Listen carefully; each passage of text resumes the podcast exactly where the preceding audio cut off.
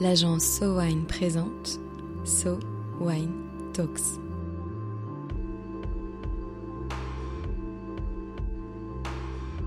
La première série de podcasts analysant les tendances marketing et communication dans l'univers du vin et des spiritueux.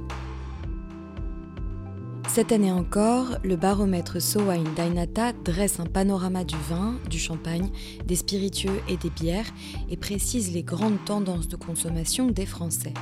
Quel est le profil des consommateurs de vin et de spiritueux en France?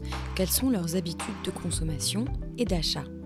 Pour ce quatrième épisode autour du baromètre Wine Dainata 2023, un focus sur les Français, la bière, le cidre et les fameux Nolo avec Arnaud Daffy. Arnaud, l'an passé, une des révélations du baromètre a été que la bière avait dépassé le vin comme boisson préférée des Français. Est-ce que cette édition confirme ce point? Euh, oui, effectivement, c'était une des surprises de la précédente édition, c'est que le bière avait légèrement dépassé le vin comme boisson préférée des Français. Et euh, alors, c'était une surprise, oui et non. C'est-à-dire qu'on voyait quand même l'évolution euh, s'affirmer progressivement d'année en année, mais c'était symboliquement pour la première fois qu'on l'avait dépassé. On avait d'ailleurs fait un, épisode de podcast euh, euh, sur ce sujet. et là, sur cette édition 2023, bien effectivement, les chiffres se confirment, hein. pas, pas d'infléchissement ou pas de changement. C'est bien effectivement la bière qui reste première boisson préférée des Français. Euh, devant le vin à 56% pour la bière et 55% pour le vin. Donc comme l'année dernière, vraiment les chiffres euh, sont au coude à coude. Alors, euh, précision méthodologique, pour obtenir cette donnée, la question qu'on pose aux Français, c'est quelles sont les trois boissons alcoolisées que vous préférez consommer? C'est donc véritablement un indicateur de préférence, et ce que l'on voit sur cette édition, c'est que la préférence va toujours en priorité pour la bière, puis le vin, puis le champagne. Donc, pas d'évolution sensible de ce côté-là alors? Non, on ne peut pas constater vraiment d'accélération ou de décrochage euh, notoire. Alors en revanche, si on regarde vraiment dans le détail, euh, et entre autres dans les catégories d'âge, c'est là qu'on voit qu'il y a des choses qui sont en train de se consolider et de se renforcer. Euh, par exemple, l'écart se creuse vraiment auprès des 18-25 ans. Ils sont 53% à déclarer préférer la bière contre seulement 33% à préférer le vin. C'est quand même 20 points d'écart, c'est vraiment euh, significatif. un écart qu'on retrouve également euh, chez les 26-35 ans, euh, qui sont 60% à déclarer préférer la bière et 45% à déclarer préférer le vin. Donc si on regarde un peu ces deux premiers bastions que sont les 18-25 ans et les 26-35 ans, c'est là qu'on voit que le vin est clairement préféré par les populations plus âgées hein, et beaucoup plus faiblement par les populations plus jeunes. Donc cette moyenne de 56%, 55%, elle est assez trompeuse en fait. Hein. Il, y a, vraiment deux camps. Alors également, cette tendance est assez genrée, hein, car les hommes sont au global 65% à déclarer que la bière est une de leurs boissons préférées, contre seulement 47% pour les femmes. Et c'est en croissance significative depuis l'an passé, puisque cela a augmenté de 6 points pour l'univers du vin, quand même, des nouvelles réjouissantes, c'est qu'il y a deux catégories qui restent fortement attachées au vin. Euh, ce sont d'abord effectivement les personnes de plus de 50 ans, qui sont 68% à inclure le vin dans leurs préférences, contre seulement 52% qui déclarent préférer la bière. Alors la deuxième catégorie qui reste très fortement attachée au vin, euh, c'est la catégorie des revenus les plus élevés. Alors pour donner euh, des indications quand même sur la méthodologie, on a un seuil à plus de 4000 euros net mensuels, et c'est cette catégorie-là qu'on appelle les, revenus élevés. Sur cette catégorie de revenus, on a 68% des personnes qui placent le vin dans leur préférence et ils ne sont que 57% à placer la bière euh, dans leur boisson favorite. Est-ce qu'on pourrait dire alors qu'il y a comme deux camps, le camp du vin et celui de la bière? Alors, c'est ce que l'on pourrait penser, mais en fait, c'est un peu le paradoxe de l'étude, c'est qu'on a constaté des chiffres assez intéressants en termes de corrélation. C'est que, paradoxalement, plus on s'intéresse au vin, plus on s'intéresse à la bière. Effectivement, quand on, demande aux gens est-ce que vous vous intéressez à l'univers de la bière? 50% des Français répondent oui. Mais si on regarde parmi ceux qui se déclarent experts en vin, ils sont 86% à déclarer s'intéresser à la bière. Hein. Chez les néophytes en termes de vin, ceux qui se déclarent néophytes ou peuvent s'y connaître, ils sont que 37% à déclarer s'intéresser à la bière. Donc en fait, c'est un peu euh, une forme de paradoxe. Il y, a une forme de corrélation entre, entre intérêt pour le vin et intérêt pour la bière. Et en quoi est-ce que le rapport à la bière est différent du rapport au vin? Euh, oui, effectivement, il y a des points de différence assez notables qui ressortent. Euh, le premier, c'est sur le, niveau de connaissance des consommateurs. Euh, on a 55% des consommateurs de bière qui se déclarent néophytes contre seulement 48% euh, dans le monde du vin. Euh, donc si on constate, c'est un, peu les chiffres qu'on avait il y a une grosse dizaine d'années dans le monde du vin en termes de connaissances. C'est-à-dire qu'on voit que dans le monde du vin, le consommateur semble vraiment s'être éduqué. Et en tout cas, on a cet écart significatif. La deuxième grande différence, c'est sur la consommation seule. Apparemment, le consommateur, pour 14% d'entre eux en tout cas, n'ont vraiment pas de problème à consommer une bière quand ils sont seuls. Ils ne sont que 7% euh, à déclarer boire euh, du vin seul. Donc c'est un peu du, simple au double quand même euh, ce chiffre. Alors ce qui est curieux, c'est que si on regarde vraiment même jusqu'au champagne, par exemple, ils ne sont qu'un peu moins de 5% à déclarer consommer du champagne seul. Et ensuite, une troisième, une troisième vraie différence entre les deux catégories, c'est le rapport aux labels environnementaux. Euh, et ça, c'est un chiffre qui nous a beaucoup surpris parce que euh, c'est le même panel hein, qu'on interroge. Euh, dans ce panel, on a 55% des gens qui s'intéressent aux labels environnementaux quand il s'agit du vin. Ils ne sont plus que 35 à s'intéresser à ce label quand il s'agit de la bière. Donc il y a une écart de 20 points. C'est-à-dire que c'est un petit peu comme si sur cette catégorie, le critère était beaucoup moins important que dans le monde du vin. Et est-ce qu'il y a des tendances qui se dessinent au sein des consommateurs de bière? Alors oui, effectivement, on va trouver un certain nombre de, nuances hein, dans les chiffres, mais dans l'ensemble, c'est plus homogène que l'univers du vin. Il y a une certaine homogénéité euh, dans les comportements des consommateurs. Euh, et si euh, justement il y avait une chose qui par exemple fait l'unanimité, c'est la consommation de bière blonde. On est sur des, sur des scores qui sont, très très impressionnants. On a 97% des consommateurs de bière qui déclarent consommer de la bière blonde, par exemple.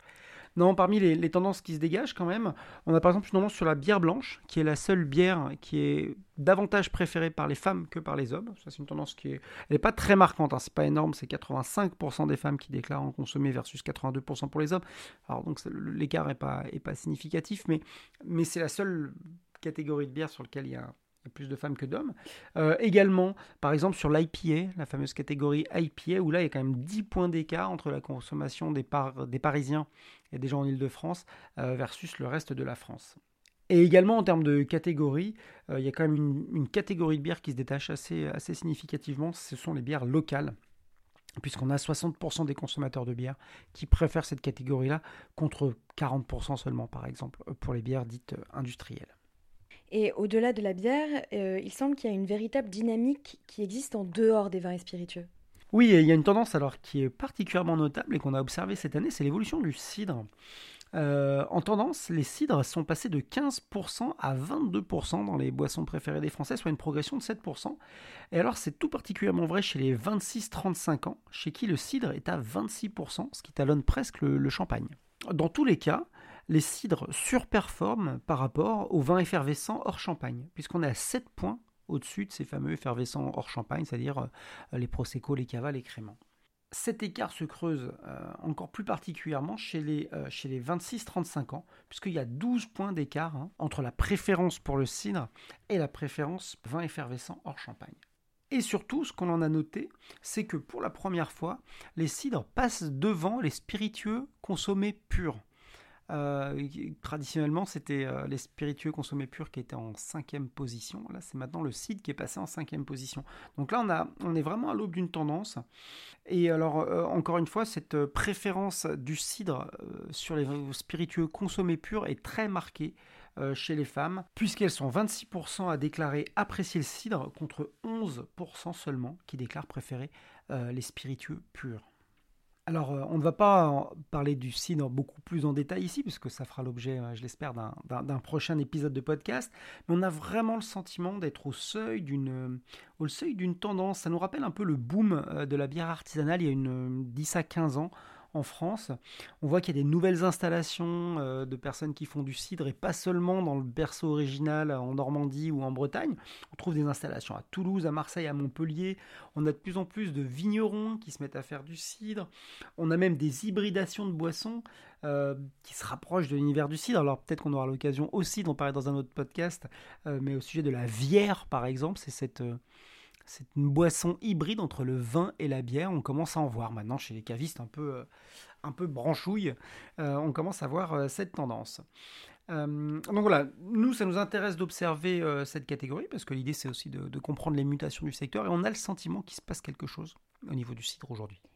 Et vous avez aussi étudié dans ce baromètre les boissons nolo. Qu'est-ce qu'on peut en dire? Alors sur les boissons nolo, c'est-à-dire ces boissons qui sont soit non alcoolisées, soit plus faiblement alcoolisées, euh, effectivement, euh, on, souhaite l'observer cette tendance parce qu'on voit, que ça bouge, on voit qu'il se passe des choses.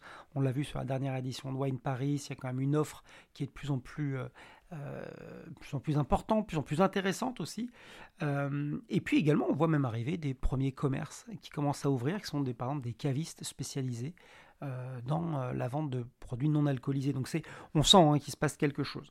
Donc on observe ce chiffre. Et alors ce qu'on constate, c'est qu'on a 30% euh, des personnes interrogées qui déclarent consommer des boissons dites nolo avec une vraie prédominance chez les femmes, parce que 33% des femmes versus 25% des hommes seulement, et une plus importante prédominance encore chez les jeunes, puisqu'ils sont 45% des 18-25 ans à déclarer consommer des boissons nolo ce qui est très fortement en lien avec les observations que l'on fait euh, sur l'augmentation du pourcentage de personnes qui déclarent ne jamais consommer d'alcool. Aujourd'hui, on a quand même 15% euh, de la population en général qui déclare ne jamais consommer d'alcool. Ce chiffre passe à 26% pour les 18-25 ans. C'est le chiffre le plus important qu'on ait jamais observé euh, jusqu'à présent. Et qu'est-ce qui motive ces consommateurs à préférer des boissons no low alors effectivement, c'est une question qu'on a posée cette année. La première euh, motivation, bah, elle, est finalement assez simple et assez logique, c'est pour consommer moins d'alcool. Le deuxième facteur à 39%, euh, juste derrière, c'est pour ma santé. Donc là, il y a vraiment une corrélation autour du, voilà, du bénéfice de ne pas boire d'alcool. Et en troisième position, à 37%, et qui augmente de 4 points, c'est pour le goût.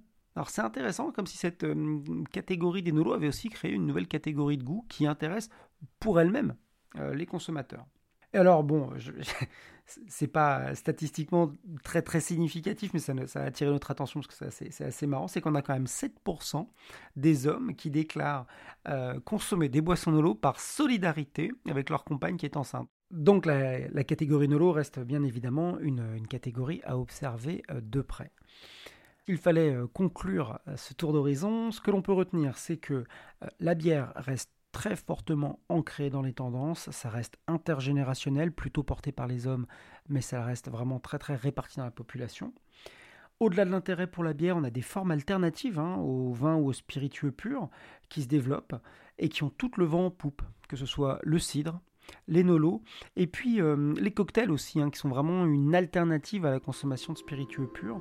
Euh, donc effectivement, euh, un segment qui est intéressant d'observer d'un peu plus près.